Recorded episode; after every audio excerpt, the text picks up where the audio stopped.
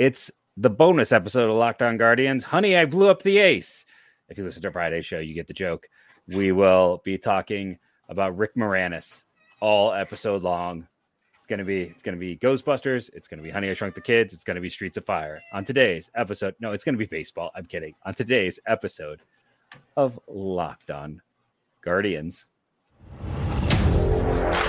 You are Locked On Guardians, podcast on the Cleveland Guardians, part of the Locked On Podcast Network. Your team every day.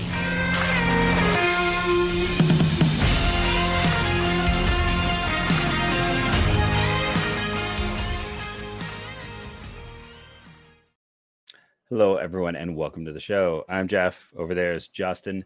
I want to thank you for making Locked On Guardians your first listen today and every day, wherever you get podcasts, even on a Saturday.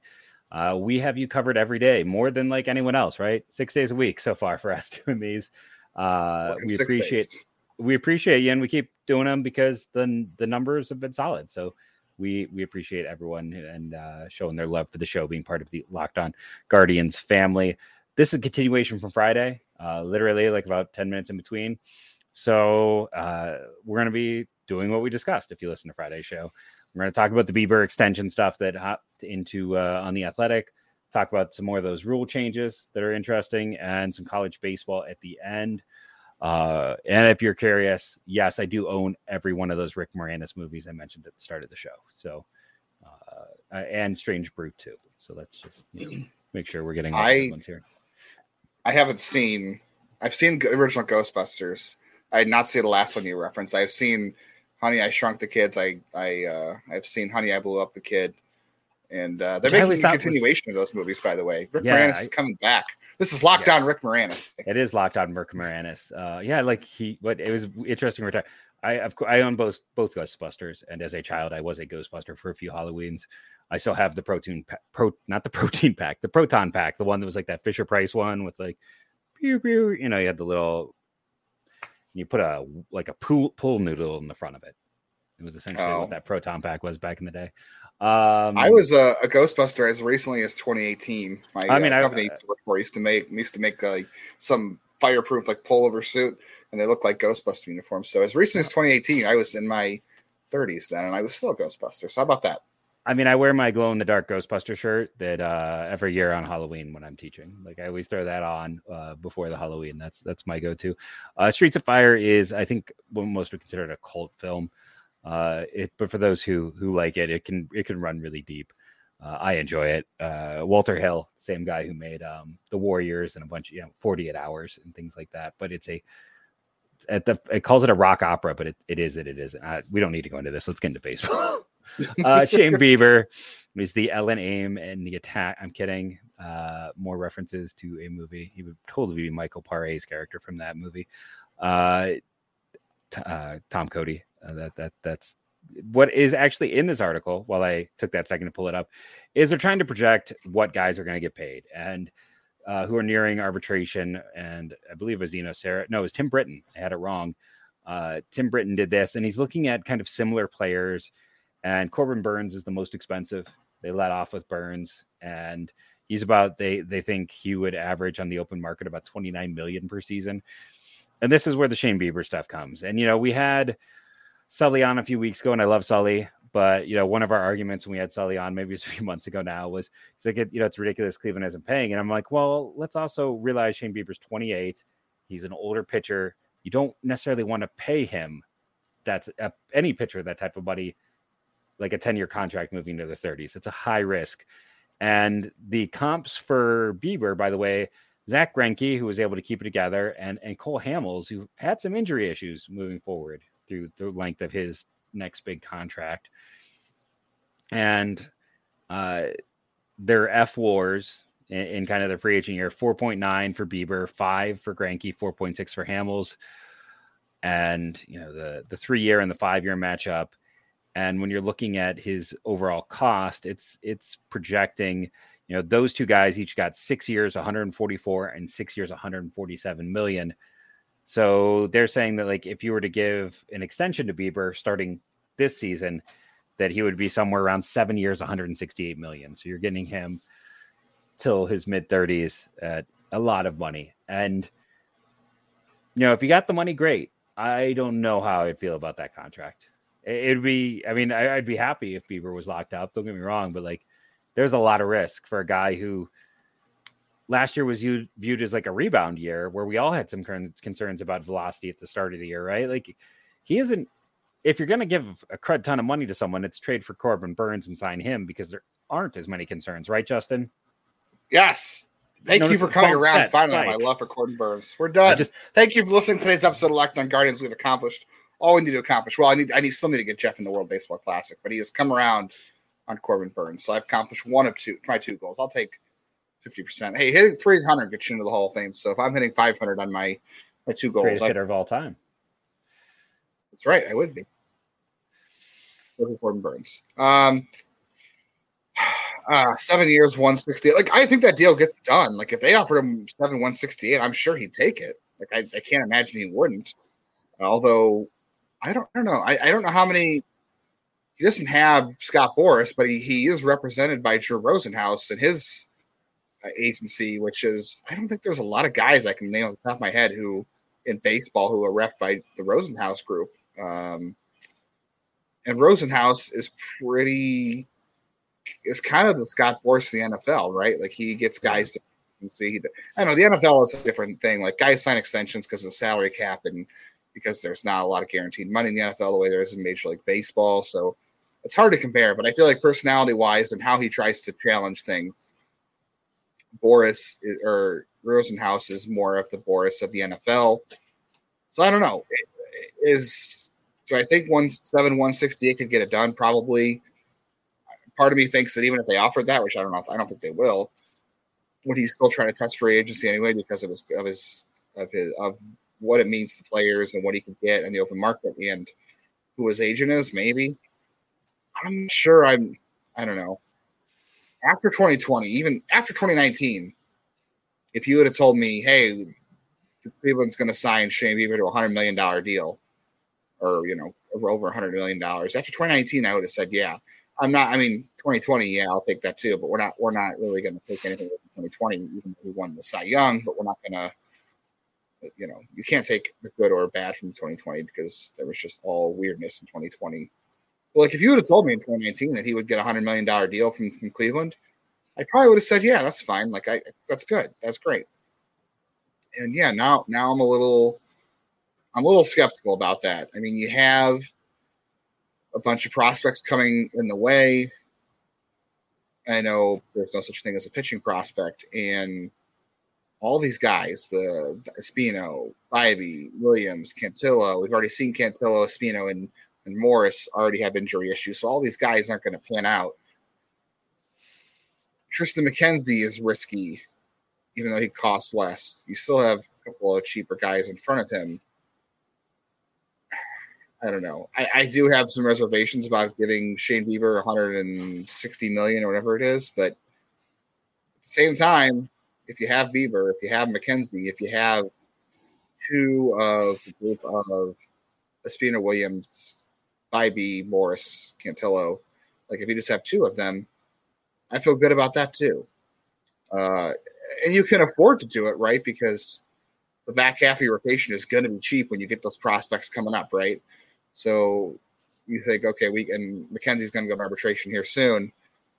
Um, but I also don't think because of the TV issue right now and the, and the revenue coming from TV issue that's going to happen either. So I think we both agree that they're not going to offer that extension, but it's an interesting idea and it's an interesting price. Yeah, it's you know it's kind of interesting just in general that article um, when you go and you look at it because it's like the other names mentioned. We obviously mentioned Corbin Burnes, but you go through it's like Max Fried, probably better than you think. Uh, Brandon Woodruff, who's already 30. Walker Buehler with his injuries. Uh, Framber Valdez, who's actually maybe one of the cleanest pitchers on the list.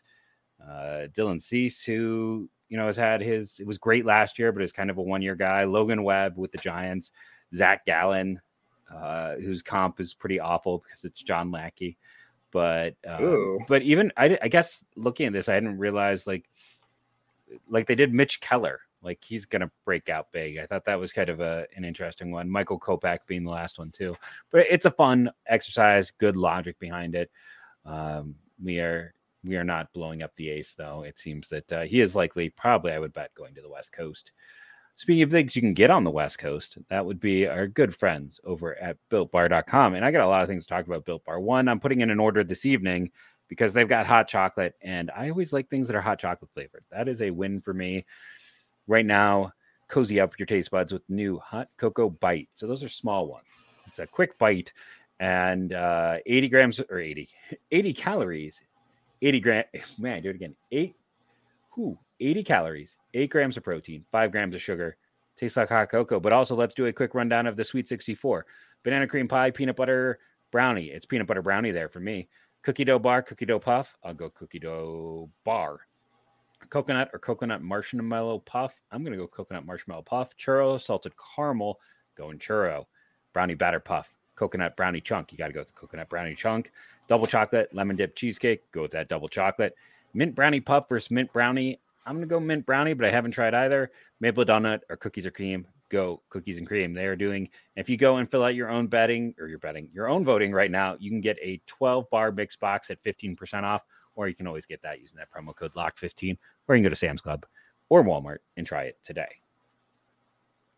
Uh, new rules. Do you want to jump in? I mean, it's this is where they test everything out in the minors, so it's important to see what they're changing because it's the future of rule changes in the majors. Am I the only one around here gives crap about the rules? That's I'm bringing that back to Friday too. If you can bring back other stuff from Friday, I'm, I'm bringing that back until everybody gets the the reference. Um, yeah, it's gonna it's gonna be interesting. Some of the rules in the minor leagues, I I don't love. I don't love some of these. So the one that we haven't really talked about, and I saw somebody else on Twitter, and I, I am not to take credit for the idea, but somebody else brought it up, and I thought it was a good th- uh, good point.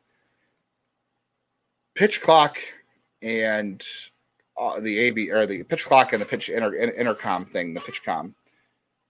They haven't had the PitchCom in AAA, and they had the you know had the pitch clock. How does that affect how does the PitchCom affect affect the pitch clock? Like we've seen a couple guys in spring training where they've had had that issue technology issues with the PitchCom, and that's not something they have to worry about in the minor leagues yet. They haven't tested that. So that's another thing i didn't think about but uh, PitchCom is coming to aaa which is good but they're reducing the pitch clock to 14 seconds instead of 15 seconds um, is it with runners on base is that what it was uh, and then it's even it's a little bit longer with runners on base. It's like they're reducing it with no Runner. runners on, and then there is one for runners on base as well. Like it varies depending if someone's on base or not, too. It's 18. Okay, so it's going to be 19 seconds with runners on. From double A down, it'll be 18 seconds. In the big leagues, it's 20.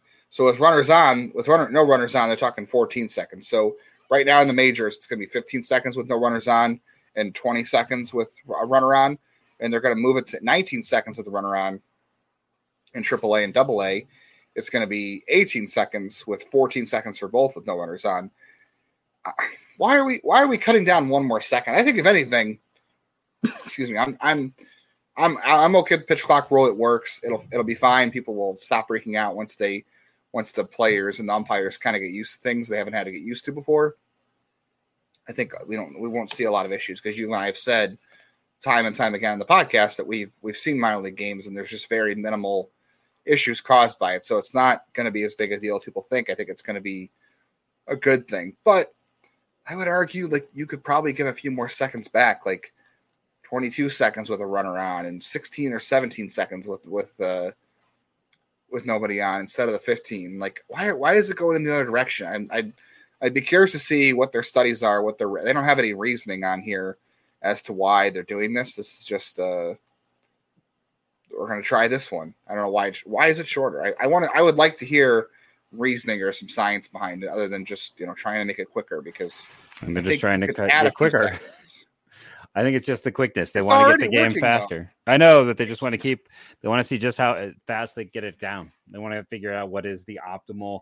I think it's it's just tinkering. It's it's a lot of tinkering uh, you know, it, it's it's interesting how much they're going to use the minors as, as, as science fair time, right? Like this is just we're gonna test everything out. Yeah, and I get that. It's fine. It's just I just and then I know people are saying, I don't want less baseball. It's not less baseball. It's it's more action in the time you're there. It's less downtime, which I am totally on board with. It's just why not? Why can't we let? Why can't we see how this? I, I don't know. I just want an explanation of why we are why they've decided that they need to make a further adjustment to this rule, like and cut it down. Like I said, I think if anything, maybe give them a little time back. We're not talking crazy, but like two more seconds might help avoid a lot of these these situations where you've got a player who has to be looking at the at the pitcher with eight seconds left. Like you have to be focused on the pitcher and the hitter at eight seconds left. If you give like a second or two back, that'll probably happen. Like it'll be fine, and you won't see because you know it does cause a longer disruption. Let's be honest. If there is a pitch clock violation where you have to issue a walk or a, a strike or a ball, it does take more time because in a lot of cases you'll have a pitcher who is like getting into his windup, but he isn't like gone, and then the, the clock goes whatever, and the umpire stops play. Well, guess what? You got to reset and do it all over again. That takes up more time. Just let let the player go through his windup, and you you still get the same and desired effect. So, if anything, I think you need to add a second back. So, I don't know. I just hope they have an explanation for this at some point. Yeah, I, I unfortunately I don't have a good answer. I just feel like that you know each of these is testing and it's going to see like oh does it have a positive effect? Does it have a negative effect? I think they're just going to keep messing with things and i think we're going to see changes every year with we might see times go up next year we might see them go down they're just going to continue to to have um they're just going to continue to tinker and i feel that is part of the rules are are they i trying to remember are they also messing with bases again down there too? They may see somewhere well, the base the base size will be bigger, and the one thing I do agree with they're actually going to do is, um, what a nice what was the rule? Oh, not agree with, but they're going to do that that pie slice thing where they they do like a, a triangle cut over second base, and it's going to go out towards the outfield, and it's going to show where the infielders can't go. So if you're watching, it's I'm putting making like a V. It's like a, a pie slice that goes into second base and it goes out as a carrot like looking thing to the outfield, and it's going to show where infielders can't stand. I don't know. I I guess we'll see if that really helps. I don't think teams are going to really be trying to circumvent the shifting. They don't want they don't want guys starting too close to the base or whatever. But I don't know. That's not that big of a deal to me. No, and we're gonna get uh, more with the automatic uh, strike system which I'll be curious. I'm I'm always curious to see how that goes. The chance for less, you know, Angel Hernandez and Um Show is always a good thing. Right. Well, they could just eliminate a lot by firing him, but you know, yeah. then he'd sue him. So, um, yeah, I don't know the automatic ball strike thing. I I think it's a time a long time coming. I hope it's coming because I don't know. I, I think there's still a lot of kinks to be worked out. I will say, like the pitch clock thing I think we've seen it work in the minor leagues, and I think the automatic ball strike thing, we've seen there's still a lot of things to work out. So more testing is good in that respect. The only thing I, I am concerned about is, you know, you're messing with some of these prospects' careers, right? Like these guys are in the minor leagues, they're trying to make it. And I know the percentage is low, but when you keep testing these rules out and you have faulty technology or you're like, oh, this rule doesn't work. Well, how did it affect this prospect? Like, did it, did it, I mean, I think teams can probably are smart enough to take the noise out when they're evaluating guys to not let rules impact them. So maybe I'm, I'm not making a really good point here, but with things like the pitch clock, I think more for pitchers, you know, the automatic ball strike thing, like, does it change their stats? Like, bad, bad walk rates, bad strikeout rates, like those things affect pitchers. And if you've got a, faulty technology, and a lot of teams run algorithms and, and projections through their um, analytics department for guys. And if they plug in that a guy, you know, has a couple more walks because of, you know, a faulty technology system for automatic ball strike, you know, does that impact his career at all? I, I like I said, I assume teams are smart enough to to signal or to filter out the noise with some of that stuff, and they have their own cameras in the ballpark and, and stuff like that, and maybe if you're missing that close, it's not a big miss anyway. But I don't know. I, I do wonder if it does impact some players in a negative way that you're going in there and just kind of treating it like a science lab where these guys are trying to develop and try to have careers. Yeah, it's it's I I, I get that. It definitely while they're messing with things, it could mess with someone's career. Uh, speaking of careers, do you need to hire people? Do you need new staffers? I know as a teacher, we can never have enough teaching aides, uh, but across across industries, we know this is the case. These days, new potential hire every new potential hire can feel like a high stakes wager for your small business. You want to be 100% certain that you have access to the best qualified candidates available. So you have to check out LinkedIn Jobs. LinkedIn Jobs helps find the right people for your team faster and for free. It's super easy to create a job on LinkedIn. Just add your job in the purple hashtag hiring frame to your LinkedIn profile to spread the word you're hiring. Simple tools like screening questions make it easy to get the candidates with the skills you need so you can prioritize who you want to interview and who you want to hire. That's why small businesses rate LinkedIn jobs number one in delivering quality candidates versus their leading competitors. LinkedIn jobs helps you find qualified candidates you want to talk to faster. Post your job for free at linkedin.com slash lockedonmlb. That's linkedin.com slash lockedonmlb to post your job for free. Terms and conditions do apply. Time to talk college baseball. Uh, I talked about this a little bit on yesterday's show. Uh, this year, the top of this class is getting super strong. Uh, right now, when you look at Dylan Crews, Wyatt Langford, uh, Chase Dollander, who may not even be the best chase on his team, uh, that's how good Chase Burns has been. Paul Skenes and Jacob Gonzalez, like that's that's a pretty sweet top five college guys. And you know, depending on how you look at Max Clark, uh, it's it's really about six elite players and someone's going to slide. Someone always does. Someone's going to pop. You know, guys like uh, Brendan Taylor could wouldn't shock me if they moved up high. It is a super deep group. Yet saying all of that, Jack Cag I'm not going to get his name right. Caglione. Cagli. Oh my gosh, so fun. What a fun. Uh, on top of like being a you know just a doing everything type of a listen. Vance Honeycutt had the number one overall pick locked up for next year. Then Jack came along, and he's he's a pitcher, he's a hitter. Uh, Joe Doyle had a great fact that like if he is on pace to like get close to the all-time single season home run record for NCAA baseball, which is just unbelievable. Like he's on pace to hit 44 home runs this year. Uh Caglione is. And thought it was 45. What? I thought it was 45. Is the record? Yeah, I mean he's close. Like, but uh, the record was in like 70 games. Like he did it in more games.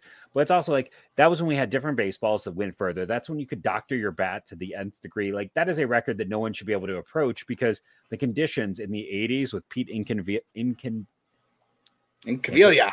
Thank you. Uh, we're just it was a different world. It was a he was a redshirt senior at the time. Very different world.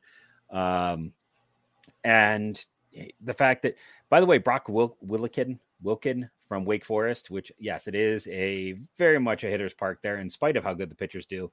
Uh, Wilken was one of those guys who some people thought could be the top overall pick after his freshman year. Like he was up there with Dylan Crews and had a bit of a stumble as a sophomore, but man, that guy has some exit velocities for days.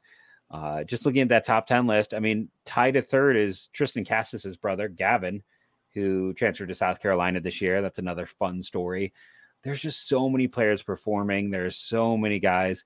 Uh, I mean, Cleveland, I, I still say, you know, Juaron Watts Brown makes way, way, way too much sense. And if you want the hitter version, that's Matt Shaw of Maryland, who I think is currently hurt, who also lit it up on the Cape. But, you know, next year's class, Honeycutt, Caglione, uh, Braden Montgomery. Uh, I know I'm blanking on a few others, but it is these these last two classes have been Chase look, Burns next year. It, no, isn't Chase, Chase Burns is a freshman, isn't he? No, Chase Burns is a sophomore. Is he, he last okay. year. He's eligible next year.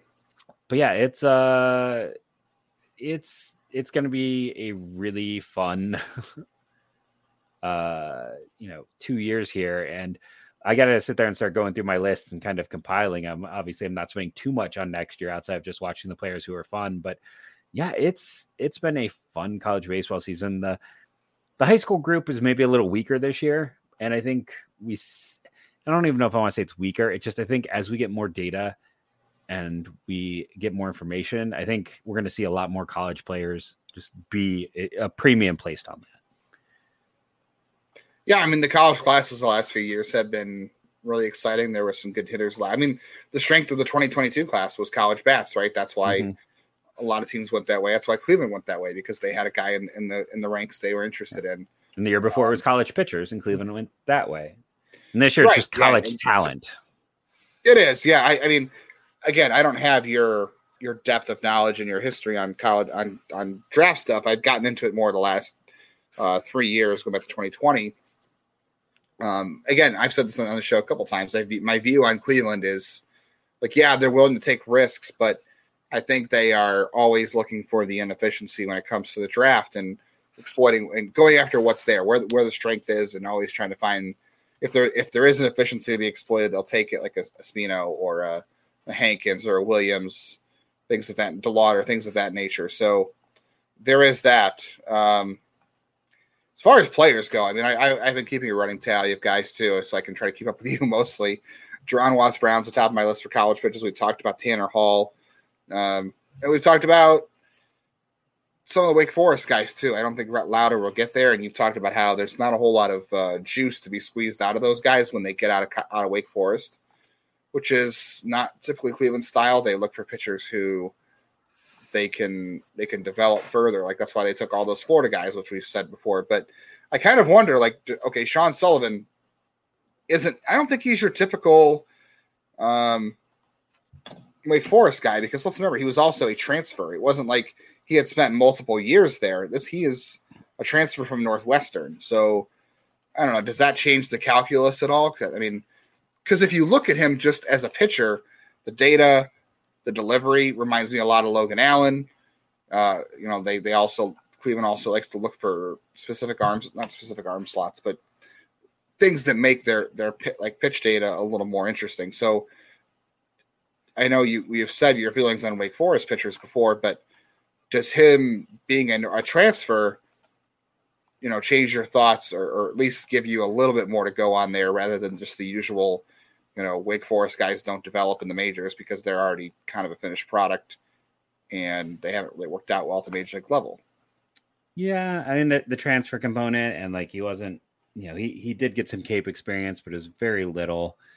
And you know, he you know, Tabor Academy, uh, what Mike Vasili a few years ago came from there. That's the the school in Massachusetts to go to. It seems like if you're a pitcher, the performance is there. I just it feels like by the time they would come around to him, um, that he might already be gone. And I don't know, maybe this is in my head. You can correct me if I'm wrong in this or not. It feels like they don't take a lot of those starter reliever types. Like they take guys who are starters, who are stretched out, who they know can hold up, especially kind of with those earlier picks. The earlier picks, yeah, I was gonna say because like, like in the first last... in the first three to three to four rounds, like you know, Leftwich was a reliever, but um, yeah, Franco Aleman was not really yeah. a, a, specific round, uh, role guy. I would argue. I, I, mean, they took guys like Gio Rivera and Javier Santos Tejada last year, who I would argue, I mean, they're prep guy or they're community college and, and prep guy, so it's a little bit different. But they don't have defined roles. But I suppose that's a little bit different. No, not not the early picks. That's for yeah, sure. I just and I feel I, like he's there's a chance he could be like I, know, I think he's going in the first three rounds. Maybe I'm wrong in that. Who? Sean Sean Sullivan? Sean Sullivan, yeah. Yeah, I mean, I don't. I'm not talking about a first pick. Not talking about the first round overall. I mean, if you want to get in the first round overall, I think you've already kind of mentioned some of the guys. The other guy I've been looking at too, who is kind of a, a transfer as well, is uh, Grand Canyon Zach Thornton. And Cleveland's already got a Zach Thornton in their system, but so far this year, Zach Thornton, another lefty pitchability guy who gets into the low 90s from Grand Canyon.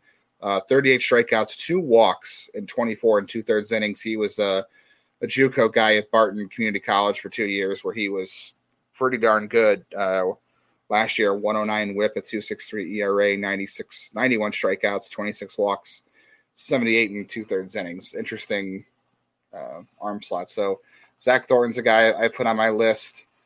Um, we've already talked about Tanner Hall plenty. Uh, Noah Hall from South Carolina to me makes a little bit of sense, and I don't know. Jackson Baumeister is another guy too who had control issues on the Cape, but uh, Florida State doesn't develop well. So well, that's and that's the point, right? Yeah. So that, that's what I'm saying. So that's Same the guy that Car- has more Carson juice to squeeze. Carson Montgomery as well. Like Carson Montgomery, I think was my high. I'd have to go look at the list. He might have been my. I believe he's the highest rated prep player, prep pitcher to get to college. Like I mean, Florida State had a heck of a haul um, with with Montgomery and Bumgarner, and they don't have a lot to show for it. And teams have done well. And I mean, Cleveland drafted from Florida State last year. Had, and they had a couple guys taken in from their their team, their pitching yeah. staff last year. Two of who I think two had Tommy John. It was uh, Hubbart yeah. and who else? I'm blanking. Yep. I got to be honest. Was there somebody else? I, I, just knew Hubbart had, but it's the developmental history there has has not been great. So I, I do think, you know that that's that's a bonus when you're the Guardians, right? You you're kind of thinking there's more growth potential, and you know, I, I would be curious to see either of those guys in Cleveland. Um, it, well, you, go ahead. You look at it as as a thing like, okay, Cleveland is confident and and has the has the history of being able to do this kind of stuff. So you can look at it as at, at some of these guys in a different way than other teams can because they see this type and they see, okay, this is not a player we can develop. This is a guy who is missing XYZ from his game that we don't think is worthy of drafting here. But Cleveland sees XYZ as things they can develop and change and get more out of this guy. So they're they're able to take guys like this and realize and, and feel confident in their what their plan is and what they feel like they can their, their development can do with him and see things that other teams don't see. It's kind of like you know when you're hunting you're searching for a house right? And you go to you're you're looking for houses and you don't see any furniture or any layouts in the in the house sometimes or maybe you have to renovate a house. If you don't have an eye for like you know this is what the house looks like before renovations and what it could look like after you're done you know what i mean? Like if you don't have the eye for that it's hard for you to visualize it without actually doing it the guardians have an eye for this kind of stuff or things they can fix with pitchers or